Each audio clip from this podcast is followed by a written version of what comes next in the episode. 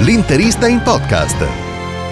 Benvenuti ad un nuovo appuntamento con il podcast dell'interista.it. Allora, il tema di oggi è Correa o Belotti? Eh, insomma, è un eh, tema che si è proposto perché nelle ultime ore, nelle ultime due giornate a seguito della partita dell'Inter con il Genoa, eh, insomma, ci si è accorti che appunto manca la terza barra quarta punta, lo sapete tutti che insomma l'Inter ha Geco, ha Lautaro Martinez, ha Satriano che per il momento è rimasto e poi c'è un Sanchez che ha delle condizioni fisiche che sono poco rassicuranti, per cui l'Inter sta cercando una punta che possa essere in grado di eh, dare un complemento che soprattutto possa dare sostanza a un reparto che l'anno scorso si poggiava moltissimo su Lukaku. E allora chi è il giocatore che può sostituire meglio, quantomeno può intervenire meglio eh, per quel che riguarda l'organizzazione tattica di Inzaghi? Negli ultimi minuti, barra ore, insomma, abbiamo avuto un'oscillazione tra il, quello che è poi il borsino di Correa e di Belotti, un momento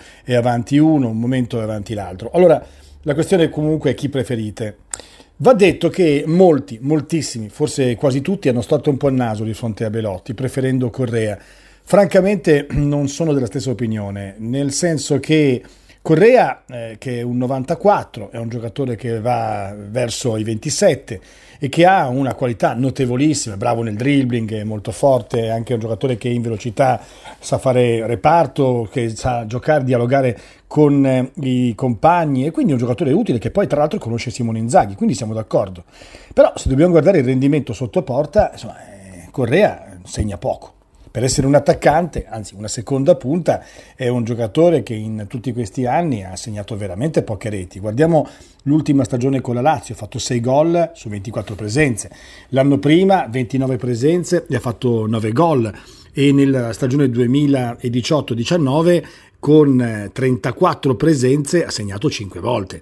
Poi in molti casi è anche subentrato proprio nella stagione 2018-19 dove è subentrato ben 16 eh, volte, quindi quasi la metà delle volte che è stato impiegato e il titolare è partito solo 18. È un giocatore che tende anche a infortunarsi, talvolta è eh, qualitativamente sa dare un contributo notevole, specie quando c'è bisogno di congelare il pallone nei momenti di buona. Però il problema è che all'Inter serve anche uno che la butti dentro. E allora il cattivo Belotti, come qualcuno lo chiama, insomma, un giocatore che viene indicato persino come scarso, ma scarso non è. È vero che nel Torino si è un po' depotenziato, ha perso, non ha mai giocato Champions League, Europa League, ha giocato in nazionale, peraltro un numero di 28 volte è un giocatore che in questi anni, insomma, ogni anno timbra e timbra anche parecchio. Insomma, l'ultima volta, l'ultima stagione, 35 presenze, 13 gol ed è stata anche un'annata male, negativa. Eh, l'anno prima 36 presenze, 16 gol, l'anno prima ancora 37 presenze, 15 gol e ancora 32 presenze e 10 gol. Nella stagione migliore 34 presenze, 26 gol. Ora, che sia un giocatore che abbia magari qualitativamente meno propensione al dribbling, che non sia tecnicamente alla stessa altezza di Correa, siamo d'accordo ma il lavoro di Belotti è buttarla dentro e lo fa anche molto bene. Se guardiamo soltanto le ultime partite della nazionale non si salva nessuno, neanche immobile. Ah, bisogna guardare il rendimento di un giocatore nella totalità della sua carriera e la carriera di Belotti è quella di un giocatore che punta la porta, che fa reparto e che ha personalità. Ecco, questo è un aspetto che non, non viene mai ricordato. Si guarda sempre l'aspetto tecnico come se fossimo alla PlayStation e mai all'aspetto della personalità.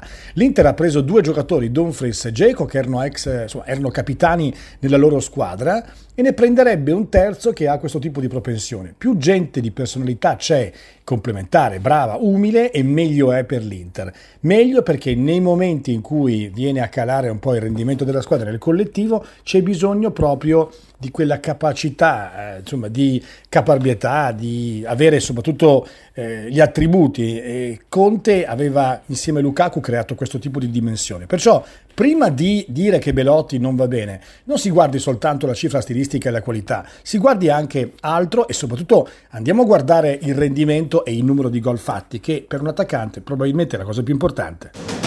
L'interista in podcast.